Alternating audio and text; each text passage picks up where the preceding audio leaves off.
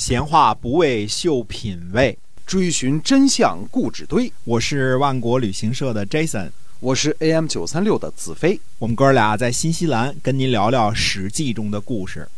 好，各位听友们，你们好吗？欢迎您回到我们的节目。我们是讲《史记》中的故事，哎，一起来了解一下，在那个很久很久以前的年代，到底发生过什么样的事情。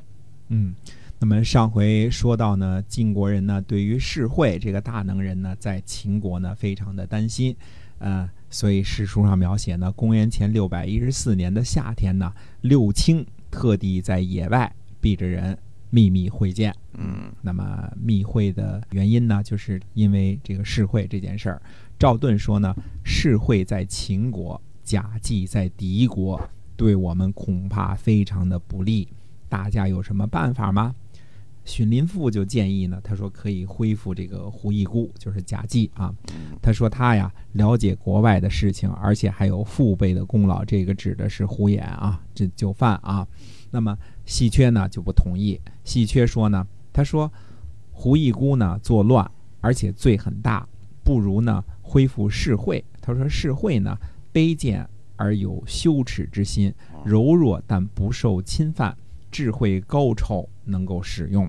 而且他没犯过罪，于是呢，呃，六卿呢就在郊外秘密商议啊，制定了恢复世会的这个策略。晋国呢就派遣谁呢？派遣呃魏寿瑜，这是这个魏国的魏家，现在应该叫啊。他假装呢以这个魏家的土地呢，呃，叛离离开晋国去秦国，趁机呢引诱世会。于是呢，晋国呢就抓起来了魏寿瑜的家属，并且呢。呃，故意呢，夜里呢，让魏寿瑜呢逃走。魏寿瑜呢，呃，去向秦国呢请求，把魏家的土地和人民呢并入到秦国。秦康公呢就同意了，当然同意了，对吧？魏寿瑜呢在朝堂上呢踩了踩世会的脚，给他一个暗示。嗯，不能明说啊，也不能说小话啊，就只能这个踩了一下他的脚。秦康公呢率领军队呢就到达了黄河的西岸。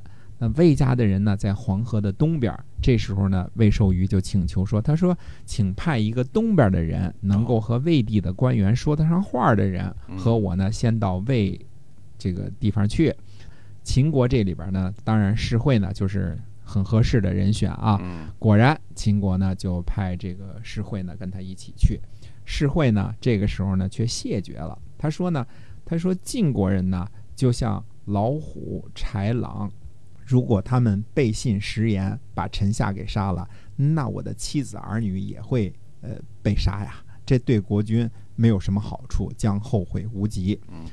秦康公说呢，他说我指着黄河发誓，如果晋国人背信食言，我一定送还你的妻子家小。哎，世会呢，于是就出发了。秦国的这个绕朝呢，还把马鞭子送给他，说：“他说不要以为这个秦国无人，我的计谋如果是使用了，嗯，那就不得了了。只是他们不用罢了。嗯，有这么一个插曲。等到渡过黄河之后呢，魏地的人呢就鼓噪呼叫回去了，就是把世会给抢回去了嘛，对吧？哎，秦国人呢果然把世会的妻子家小呢都送了回去。”世会呢有一支儿呢留在这个秦国，后来呢这就成为刘氏，这也是刘姓的起源之一啊。这是差不多春秋时期第一次看到大国之间使诈啊。这个呃，虽然说这个以前类似只有什么呃晋怀公啊、晋惠公这些才使诈呢啊，这次呢看到大国之间呢真的是用的诈。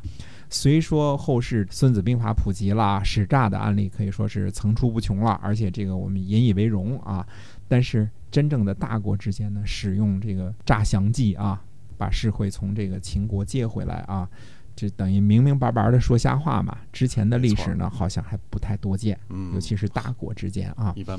不会这么不讲究是吧？哎，对，这春秋时期还是挺讲究的。嗯，这个世会呢，离开秦国呢，返回到晋国，这使秦国呢失去了一个智囊，因为世会这个人呢很有本事。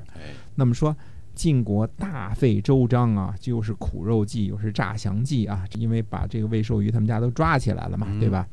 就是为了赚世会这一个人回来，可见当时这个赵盾执掌的晋国还是非常重视人才的。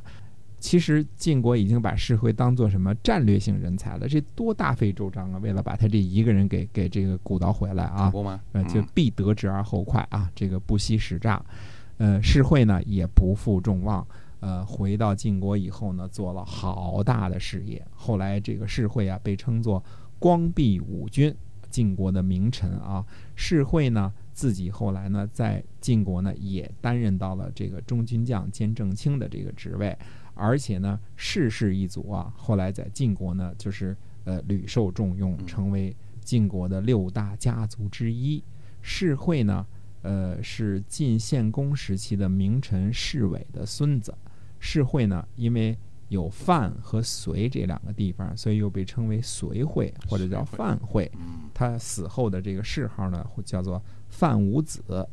世会呢是范姓的祖先，范就是老范家的祖宗。嗯啊，范文成啊，哎嗯，这个世会的故事呢，后边还很长很长。今儿呢，我们只是开个头。诸侯时期的故事呢，下次呢跟大家讲一讲鲁国的故事。呃，差不多呢，鲁国前期呢就是要讲讲鲁文公的故事。那么下回再跟大家接着说。好的，我们今天呢就先跟您讲到这儿。如果您觉得哎没听够不要紧，我们每天都会更新啊，欢迎您的关注，我们下期再会。再会。